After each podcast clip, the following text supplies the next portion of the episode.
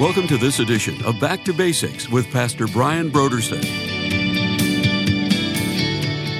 So today we have people who are addicted to pornography. We have people who are addicted to gambling. We have people who are, you know, addicted to a variety of different things. You know what addiction is, or, or, or the term itself really?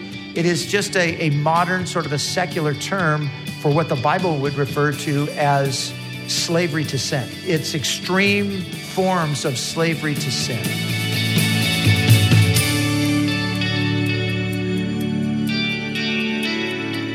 Today, on Back to Basics, Pastor Brian continues his study in the book of Ephesians. Join us as Pastor Brian begins his teaching on Ephesians, chapter 1, verse 7, in a message titled Redeemed and Forgiven.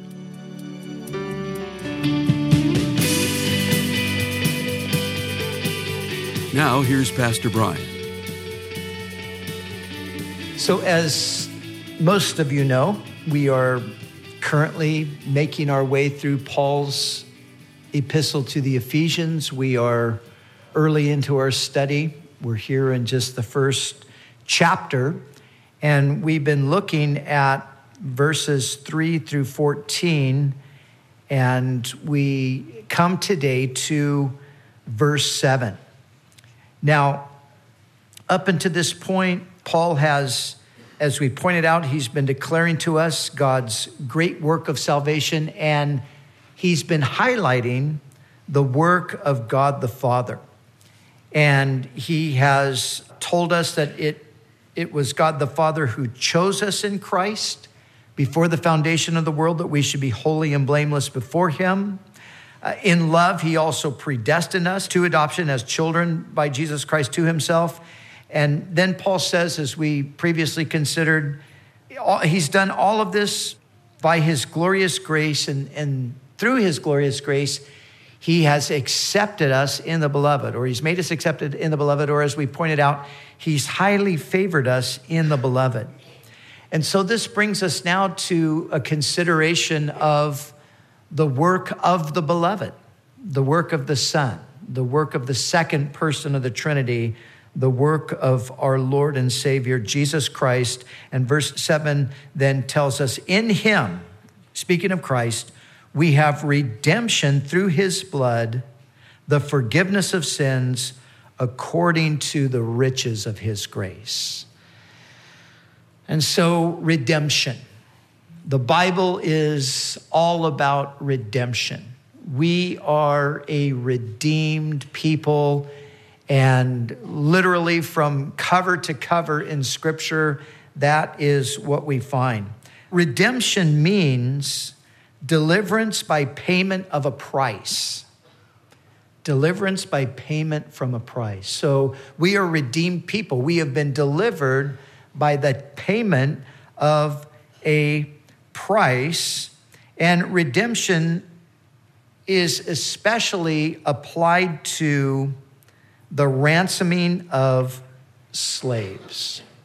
The ransoming of slaves, the, the paying of a price to set people free, primarily from slavery. The great Old Testament example is Israel's deliverance from Egypt. And God used the, the term redemption when he spoke of what he would do for them. There in Exodus, he said, I will bring you out from under the burden of the Egyptians. I will rescue you from their bondage, and I will redeem you with an outstretched arm and with great judgments. And so we find this repeated over and over again. I think of the, the 103rd Psalm, where we're told there about the blessings and the, the many things that, that God does for us. And, and one of them is that He redeems your life from destruction. So, the, this theme of redemption, it is woven throughout the entire scripture. It is really one of the main themes of the Bible. When we come to the New Testament, we have many, many references to Christ redeeming us. One of them we're looking at here this morning. But let me give you a few other examples.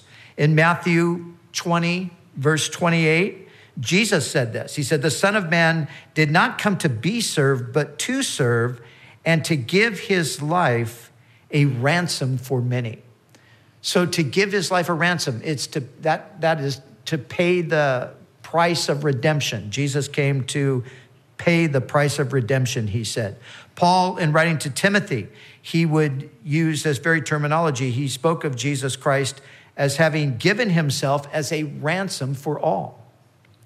And when Peter wrote his first letter in the first chapter, uh, the 18th and the 19th verses, he said this He said, Knowing that you were not redeemed with corruptible things like silver and gold but you were redeemed with the precious blood of Christ as of a lamb without blemish and without spot.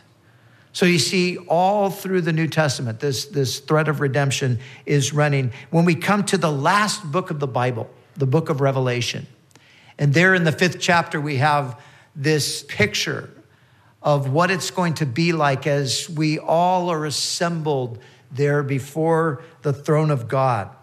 These are the words that we read. It says, Now, when he, speaking of Jesus, had taken the scroll, the four living creatures, he took the scroll out of the hand of the, of the Father sitting upon the throne.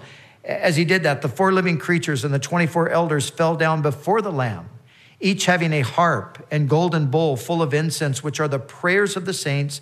And they sang a new song, saying, Listen, you are worthy to take the scroll and to open its seals for you were slain and have redeemed us to God by your blood out of every tribe and tongue and people and nation. That is the song that we are going to be singing someday the song of redemption. You were slain and you have redeemed us to God. And so, as we see here, when, when Paul says, that in him, in the Son, we have redemption. He's expounding on this theme that is one of the primary themes of the entire scripture. We, we could actually refer to the Bible as the history of redemption. That's really what it is. You know, sometimes people are a bit um, puzzled as to why the Bible doesn't give more details about uh, you know, certain people or places or, you know, things like that. Well, we have to understand the Bible is not a, a history of the world. It's not even a history of any particular nation. It, it, to some degree, it's a history of the nation of Israel, but it is primarily the history of redemption. That's what we have in the scripture. Now, as we're saying here, the, uh, the redemption is from slavery, and the slavery is slavery to sin. Jesus said in John chapter 8, He said, Everyone who commits sin is a slave of sin. A slave of sin, that's where we find ourselves. That's the, the entire human race is in this situation where we are all enslaved to sin. And in some cases, that is more obvious than in other cases, but regardless of, of whether it is blatant and observable or not, it is true. Our natural state is one of being enslaved to sin. We do things we don't want to do, and we don't do things that we want to do and know we should do. That's the human condition, isn't it? You know, in, in our current cultural situation, we, there's a lot of talk about addiction. And there's a lot of people who are addicted to a variety of things. And addiction used to be limited primarily to you know, physiological things and, and addiction to substances, you know, drug addiction or addiction to alcohol and so forth. But, you know, today the, the whole idea of addiction has really broadened to include so many things that people find themselves addicted to, meaning think, behaviors that they're engaging in that they don't really want to engage in to some degree. They know these behaviors are detrimental to themselves and to others, but they can't seem to stop doing it. So today we have people who are addicted to pornography. We have people who are addicted to gambling. We have people to, who are addicted to shopping. We have people who are uh, you know, addicted to a variety of different things. You know what addiction is, or, or, or the term itself really? It is just a, a modern, sort of a secular term for what the Bible would refer to as slavery to sin. It's, it's extreme uh, forms of slavery to sin. Jesus came to break those powers over us that, that hold us, that bind us. He came to, to break the power of sin in our lives. He opens the prison door, He sets the captives free. That's what the scripture declared He would do. And He does this through what we're talking about here. This is what He's accomplished through redemption. He has redeemed us, He has set us free from the captivity to sin. Now, I want you to notice that Paul says that we have redemption through his blood. Now, I believe Paul uses blood here very intentionally. Now, Paul could have said, as he actually does say in other places, or other biblical writers would say the same thing, uh, he could have said that we have redemption through his death, which of course is true. But he intentionally uses blood. Why does he do that? Well, he's doing it to make the connection back to the Old Testament sacrificial system. You see, we've got to remember this. Jesus didn't just show up in history without any previous notification that he was going to come. He just didn't, you know, come out of nowhere and suddenly start doing these things and, and ultimately, you know, end up being crucified on a cross and then telling everybody, well, you know, this is how the sins of the world are forgiven. Uh, that, it didn't happen that way. There was this long, long history of preparation through the Old Testament sacrificial system. So Jesus' death on the cross and the shedding of his blood was the fulfillment of what those Old Testament sacrifices were anticipating. You see, he came in fulfillment of those things. The Levitical sacrificial system, and what that's referring to would be that elaborate system that was developed. God gave all the instructions to Moses, and Moses implemented this. There was a tabernacle that was erected, it was, it was built out. That was the place where the sacrifices could be offered.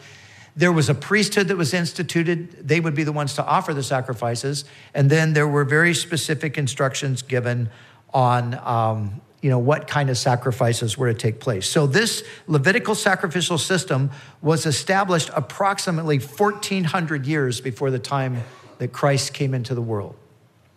1400 years before Jesus came, all of this was instituted.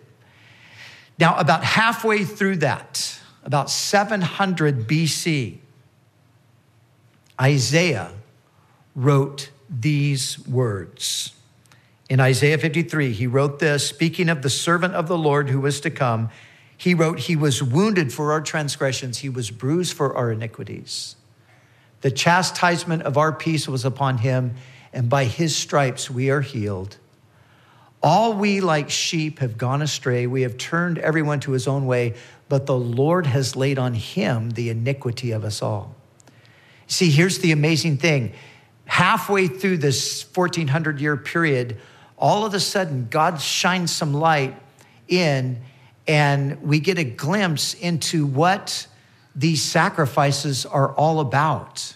The sacrifices themselves could never really permanently take away sin. Hebrews tells us that. The blood of bulls and goats could never take away sin. They temporarily could cover it, but they could never take it away. But these things were pointing to the Savior, the Messiah, who would come and he would offer up himself as a sacrifice. And so Isaiah was given the privilege of, of making this known. So suddenly there was something else being connected to the whole sacrificial system, something to do with the Messiah, which at the time nobody would have really understood that. But then further along, as the prophets would, would continue to prophesy and as, the, as, as they would get nearer to the actual coming of Jesus, th- this picture began to be a little bit more spelled out. But Jesus comes and he then brings the, the full and complete revelation of what was really intended by those sacrifices. But you know, you can go even further back than the institution of the Levitical system through Moses. You can go all the way back to the very beginning of time. God has been communicating this message from the very beginning. Go all the way back to Genesis. And maybe you remember the story there. Adam and Eve sinned, right? And when they sinned, suddenly they realized something that they did not previously know. They realized that they were naked. And they suddenly experienced shame because of their sin. And what did they do? They attempted to cover their nakedness and were told that they made fig leaves to cover their nakedness. But those fig leaves were inadequate. And so we're told there that God, He covered them with animal skins. And what He did is He slew animals, lambs, presumably, and He covered them. And that is the beginning of God be, uh, communicating to us that we could never cover our own sin and shame our sin and shame must be covered by him, and it must be covered by the death of an innocent victim. All the way back to the very beginning, that message began to be communicated. And then, as time went on further, we come to Abraham. And Abraham is called by God to take his son, his only son Isaac, and to offer him on Mount Moriah. And so Abraham does that. He goes in obedience and he takes Isaac with him. And Isaac is a, is a grown man at this time. He's, a, he's you know, probably a man in his 20s. And as they're making their way up the hill for the sacrifice to take place, Isaac notices something. He notices they've got the wood for the sacrifice, he's noticed they've got the, the means to, to make the fire, but he recognizes something's missing. And he says to Abraham, his father, he says, Father, uh, we've got the wood, we've got the fire, but where's the sacrifice? And Abraham said this He said, My son, the Lord will provide himself a sacrifice. Abraham was speaking prophetically. The Lord would provide himself a sacrifice. Yes, there would be a sacrifice that would ultimately be provided. God would provide himself. And that's exactly what happened when Jesus came. He's God the Son, and he himself becomes the sacrifice. And so we have it there. We have it in the Passover lamb in Egypt. Remember, as God delivered the children of Israel out of Egypt, you remember the method that he used. There was instruction given that God was going to pass through the land and he was, he was going to slay all of the firstborn in the land. And this was the instruction that he gave that the people were to take a lamb, they were to slay it, and they were to put the blood over the doorpost of their homes. And God said, Wherever I see the blood, I will pass over. The, where the, wherever the blood is, there will be exemption from judgment, in other words. And so we see this being played out all throughout history. The, the Passover lamb then Jesus comes onto the scene. And remember the first thing that was said about him by John the Baptist Behold, the Lamb of God who takes away the sin of the world. How's he going to take away the sin of the world? He's going to take it away by the shedding of his blood. And then as we go, we find that the lamb that was slain on the day of atonement, the blood was taken, it was sprinkled on the mercy seat in the Holy of Holies. So, my point is this all of these things were looking forward to Christ as the Lamb whose blood was shed to take away our sin. So, from the very dawn of time, throughout all of the, the preceding history, right up to the cross itself, it was all being uh, spelled out and prepared for, and Jesus came in fulfillment of it. And so, as Paul is is explaining to us here the greatness of our salvation and the involvement of the persons uh, of the persons of the Godhead is the word that's used quite often, but uh, those three persons who make up the one God, the Father, Son, and the Holy Spirit. As we've seen, God, the plan originated with God. He planned it, but the Son is the one who is now carrying it out by coming and allowing His blood to be shed so that our redemption can come. And so in Him we have redemption through his blood. And then also we have the forgiveness of sins. Now, this is a separate thing, but it's connected. Redemption and forgiveness are two different things, but, but they're connected because the blood is necessary for both the redemption and for the forgiveness of sins to come. Forgiveness of sins, what an amazing thing it is. You know, have you ever, and, and, and let's not even talk about for just the moment here, let's not even talk about the forgiveness that God gives us, but let's just think of it more on, on the human level. Have you ever done something where you've hurt somebody, you've offended somebody, you, you know, you've, you've done something really bad or wrong to somebody and they have forgiven you? Have, have you ever had that experience? You know what a, what a wonderful experience that is, really. To be forgiven is a wonderful thing to know that that foolish thing, that, uh, you know, in some cases, that evil thing that you've done, to know that that's no longer being held against you, that is, that is one of the greatest feelings in all the world. To have that guilt lifted off of us. I've told this story before, and um, I had that experience many, many years ago. Uh, just again, strictly on the human level, where I had done something and I, I kept it hidden because I was so embarrassed having done it. I didn't want to confess it. But I, I finally had to confess it. And when I did, and I received the forgiveness, oh, it was just, it was such a wonderful thing. But what happened is years and years ago, Pastor Chuck used to, he did all kinds of wonderful things for Cheryl and I. And, you know, he would always come over to our house and, you know, help with uh, maintaining the yard or, you know, fixing up the house or uh, building a fence or, you know, whatever. He was always very, very helpful with those kinds of things. So, um, one of the things he did was uh, he bought me a really nice lawnmower. And so he bought me a nice lawnmower. One day he came over and he was, I think he was in the backyard. He was working uh, on a fence or something. And his car was parked out along uh, the front of the house there. And uh, the, the wonderful lawnmower that he got for me, I pulled it out and I was mowing the lawn there. And I, I went out to mow that strip of grass that's kind of between your house and the sidewalk there. And as I was mowing, the, the basket on the mower, there was a metal uh, part of it on the edge. And, you know, the lawnmower is really loud, so you're not really hearing anything. And I'm going along, and all of a sudden I look up, and I am putting this massive scratch uh, from one end of Pastor Chuck's car all the way to the other with uh, the basket on my lawnmower. And I see that. I mean, it's literally gone from the very front of the car all the way to the back, probably a good quarter of an inch of paint peeled completely off.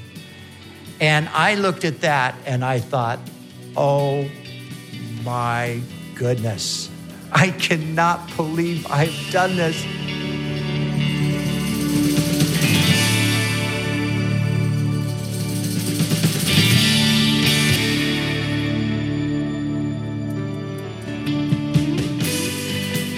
For the month of October, Back to Basics Radio is offering a book titled The Death of Porn Men of Integrity Building a World of Nobility by Ray Ortlund. Our identity as a Christian is defined by who God says we are, and our identity in Christ connects us to God. But pornography attempts to unglue our identity from God and from others. It skews and distorts true manhood and true womanhood, enslaving millions. So, in his book, The Death of Porn, Ray Ortlund reminds us of the royal identity of men and women and the practical ways the bondage of pornography can be broken. If you want to be equipped to face the slavery of pornography in your life or the life of others, you need to get this month's resource from Back to Basics. The book The Death of Porn Men of Integrity Building a World of Nobility by Ray Ortlund is our gift to say thank you for your donation to Back to Basics. So we encourage you to call us right now at 1 800 733 6443 or visit us online at backtobasicsradio.com. We'd also like to remind you that all of our other resources are waiting for you at backtobasicsradio.com or by calling our request line at 1 800 733 6443. That's 1 800 733 6443. Our desire is to encourage you in your daily walk with God. We'll continue tomorrow with more valuable insights from Pastor Brian as we study together in the book of Ephesians.